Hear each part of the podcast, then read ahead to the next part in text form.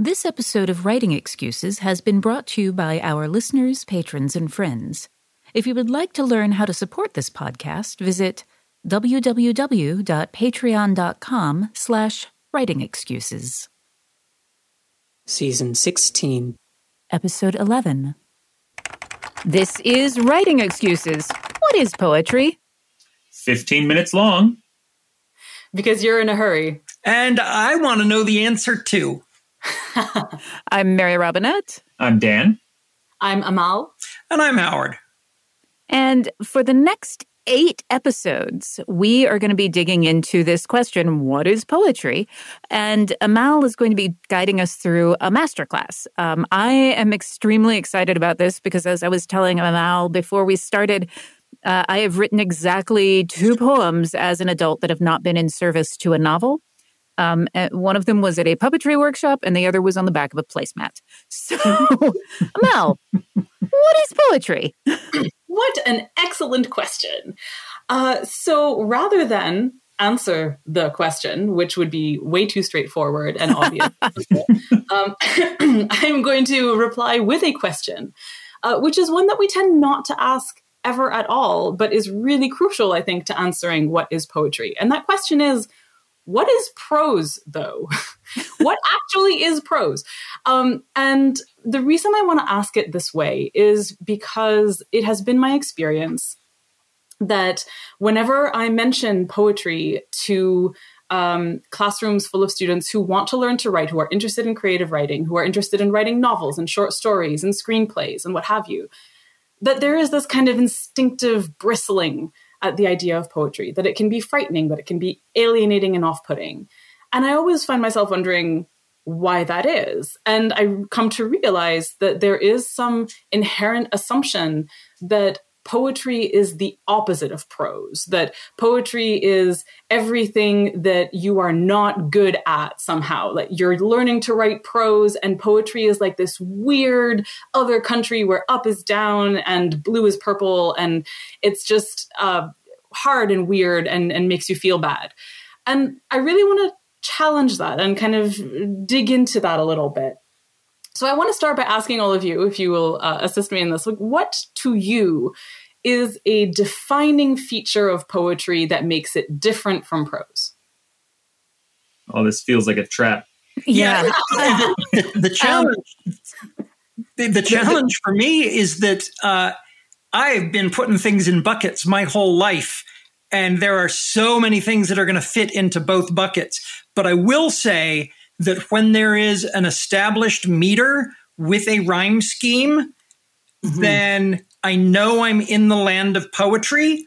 Right. But my neighbors in the land of poetry don't necessarily have rhymes and established meters. Yeah, yes. and and that's uh, so I'm sitting here thinking, okay, what prose? All right, how how do I like when I look at something? I'm like, well, this is prose. Um, I, I think one of it is uh, thoughts that it, it tends to be fairly linear not always, but it tends to be fairly linear. It tends to group thoughts by paragraph. Hmm. Um, and uh, and and that its structure is paragraph and scene when you're talking about fiction, and when you're talking about nonfiction, again, it's it's paragraph, um, and that there tends to be a, uh, a, a, a sort of a specific point that you are driving towards and that you don't want to leave the pieces out mm. uh, so that people aren't aren't lost. When when i'm thinking about it like you know in terms of um and and it is thinking about it as an as an opposite of poetry. You're, you're right. Wow that is such a trap.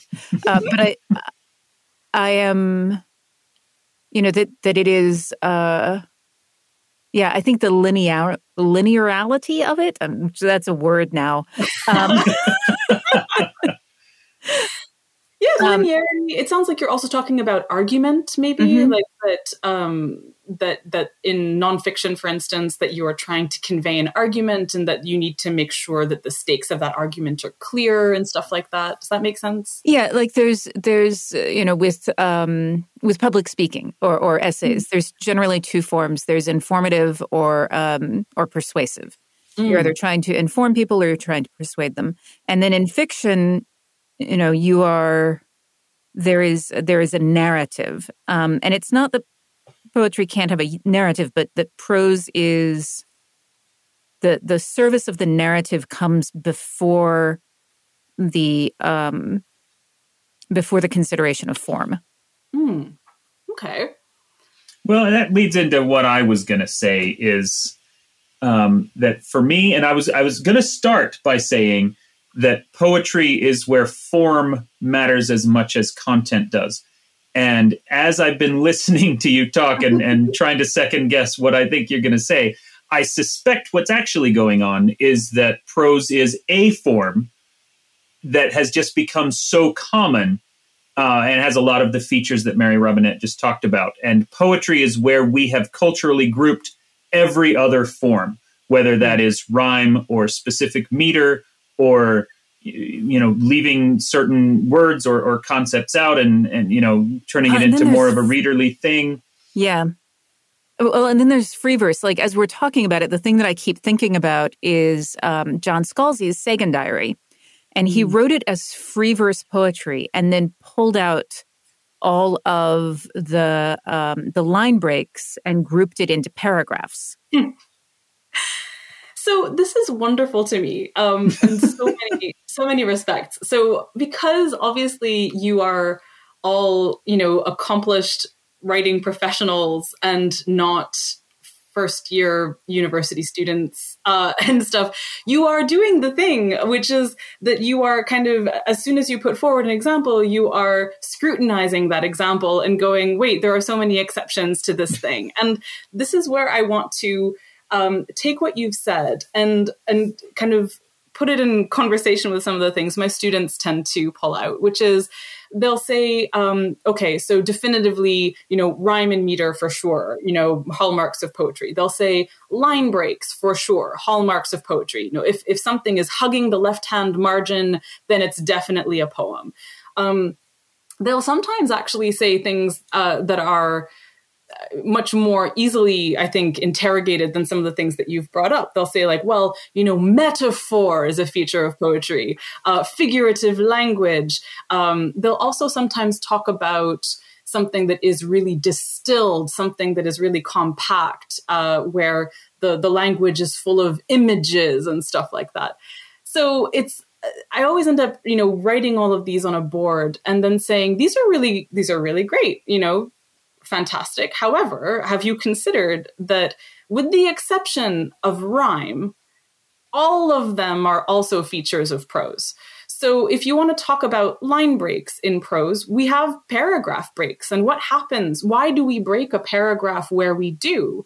Um, has a lot of different answers, but all of them come down to a question of intention that you intend to convey something to the reader with where you break a paragraph. What happens when you break a scene, for that matter?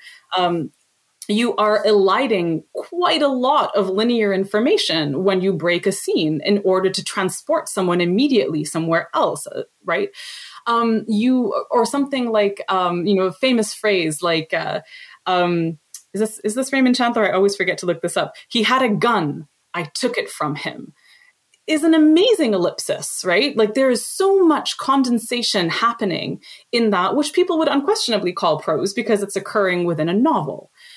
But uh, what I want to point out is that poetry is using all of these tools that prose also has.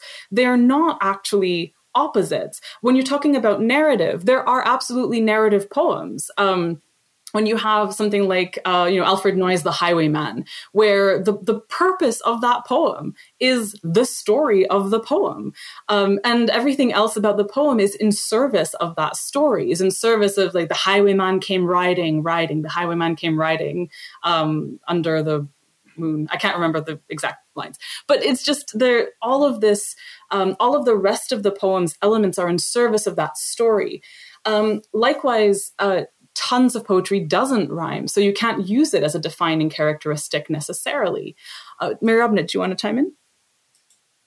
Uh, no, I was just letting you know that I was going to need to pause for the book of the week in a moment when you were done with your thought. Oh. Uh, but yes. Sorry. do you want to finish your thought? Do yes. So all of these tools essentially uh, are shared by poetry and by prose. Uh, and so what I want to kind of drive towards with this is not to say that poetry and prose are the same. They are not. They are very different, but they're also not opposites. They are, I'm going to get kind of technical here, but just to say they're related modes with different emphases. Um, and we can talk a little bit about how those emphases differ after the book of the week. Everybody in your crew identifies as either Big Mac Burger, McNuggets, or McCrispy Sandwich. But you're the filet fish Sandwich all day. That crispy fish, that savory tartar sauce, that melty cheese, that pillowy bun. Yeah, you get it. Every time. And if you love the filet of fish, right now you can catch two of the classics you love for just $6. Limited time only. Price and participation may vary. Cannot be combined with any other offer. Single item at regular price. Ba da ba ba ba. Uh, the, what a wonderful segue. Uh, so we are pausing for our book of the week, and uh, that is A Map to the Sun, uh, which you were going to tell us about, Amal.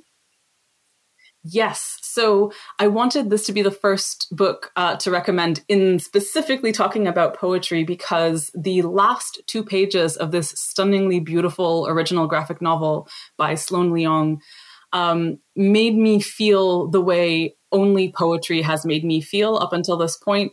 Um, the it's a stunningly beautiful book about um, the friendships between girls um, on a girls basketball team essentially in high school and it's about the difficulties in these girls lives about the ways in which they relate to each other and the core of it is uh, specifically that one girl uh, sorry, two of the girls had formed a really intense friendship two years earlier, and then one of them left and broke all contact off for two years and then returned and tried to just have the same relationship again. So it's a book about the intricacies of friendship and the difficulties of it. Um, and it's deeply, deeply beautiful. Uh, and I, when I got to the end of this book, which is full of color, there's an incredible treatment of color all throughout the last two pages felt like dawn breaking in my mind. Like it was the most intensely beautiful experience of just being overwhelmed by feeling and um, and and tears and loveliness that I I'm still puzzling over how the book did this to me, uh, which is the feeling mm. I get hmm. from poetry. So I wanted to. Uh, that's wonderful. So that's uh, a map to the sun by Sloane Leong. Uh, before we uh, before we jump into the, the, you know this further exploration of how poetry and prose prose uh, share tools, um, I want to weigh in with a fun metaphor. Mm. If you've ever watched someone, a, a comic book artist, illustrate with just a brush and ink, and watching the way they create a picture, really just using two colors and a brush and an ink um, there, that's a skill set that I wish I had that I don't. There is also a video on, uh, well, it's going to be on YouTube, and I don't know where exactly, of a guy painting gold trim on a table freehand with a brush loaded with the gold trim paint that he's using. Okay. And actually, yeah. confidence of line is absolutely amazing. And to me, this is the same difference as the difference between poetry and prose. Both both skills or both both uh, domains require mastery of this tool, but the one guy is framing a table in a way to create to, to allow the table to then frame other things. And the other guy is creating a page as part of a sequential story. And so, in the realm of illustration, I think we have plenty of examples of the same sort of dichotomy. I'm drawing a picture. I am illustrating a repeating pattern of Celtic knots. with things going on in the knots that change as they go. I love that metaphor so much, and I want to build on it a little bit. Uh, I remember Shweta Narayan, who I'm going to mention a couple of times throughout this masterclass because uh, they are a deeply brilliant poet and thinker. Um, and and fiction writer and, and also artist, which is where this is coming from. Um, so they were telling me about how when they learned when they were in art school, um, they were learning uh, looking at like art in the West, that there is a kind of event horizon that happens where it seems like and then they learned how to draw, uh, where suddenly, you know, um, look like photorealist things, and uh, and so and the main thing there, if I'm recalling this correctly, is uh, perspective. Is like perspective as a kind of technology yeah. begins to emerge, and um, the funny thing is though, uh, in thing that often happens is that there is this assumption that perspective is always going to be used the same way. So in um, in in art classes that focus on the art of Western Europe, you might not understand that uh, that in the farther east that you have that same knowledge of perspective simply because the same kind of art is not emerging there. So what Shweta was telling me was that if you look at um, certain parts of the Taj Mahal, there there's this weird thing that happens where you look up and there's writing on a column, and no matter where you are in reference to the column, the writing looks the same size because they have used the same knowledge of perspective to create a totally different effect. Instead of trying to create a um, a kind of realist uh, rep, uh, reproduction of the world around you, they have sh- bent and twisted the world around you into this one thing, so that no matter where you are distance wise, you are still able to read this thing. Um, I'm, I'm being a little bit vague in my description of it because I am trying to remember a conversation from a while ago but it's that same tool used to super different purposes. And I feel that way about poetry, that where prose is often trying to represent and denotate and communicate with a certain kind of clarity and convention and understanding, poetry is often transforming, shifting, weirding um, these things. And I want to kind of bring this to one succinct statement about, for me, what the difference is between poetry and prose. Uh, is the difference ultimately between singing and speaking.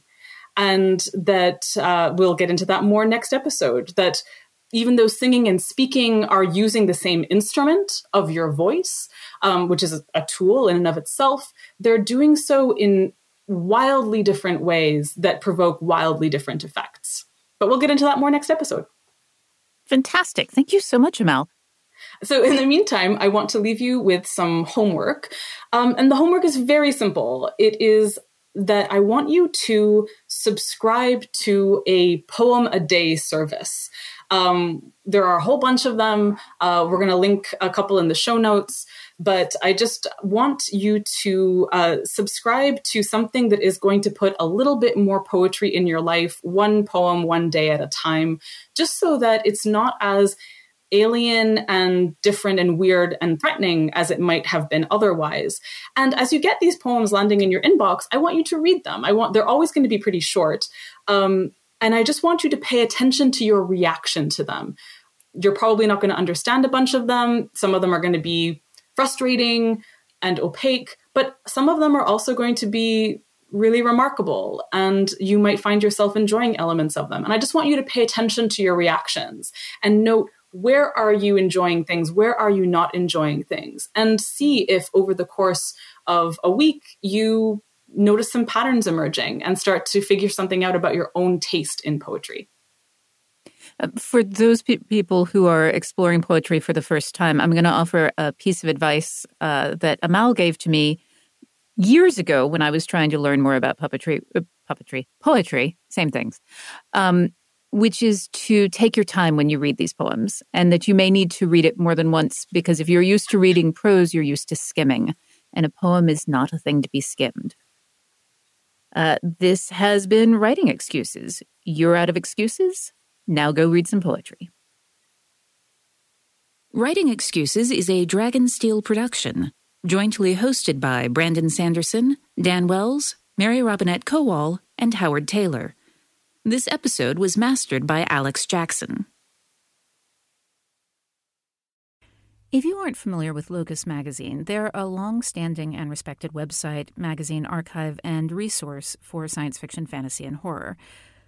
Basically, they're the industry magazine for our genre. They also run the annual Locus Awards, a top tier award that recognizes new, diverse, and excellent voices in speculative fiction. They tell the storyteller's stories through author interviews, book reviews, curated reading lists, international industry news, obituaries, and more. Locus has meant a lot to me, both personally and professionally. In my career, I've been interviewed by them, and I've also turned to them as a source of understanding who is involved in the industry. Locus is holding their annual fundraising drive to keep their doors open, lights on, and future bright. I'll be contributing to their crowdfunding campaign by donating a cutscene, some original art, and a couple of other things like do you want to do a one on one chat with me? So join me in supporting Locus.